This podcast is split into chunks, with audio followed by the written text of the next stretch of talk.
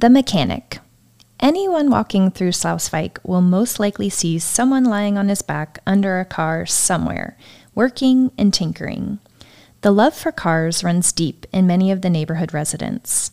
One of the local residents was even a true speed demon and a fearless car driver. He lived in Kampa and loved speed. A picture of him in a car still hangs in the living room in a prominent place, of course. When Max Verstappen presses his accelerator, Formula One fans sit here together in front of the television. Artist Zenk One used all these ingredients for his graphic design on this wall. The color palette is based on the mural's surroundings. But can you also see what goodies are on the mechanic's shoulder?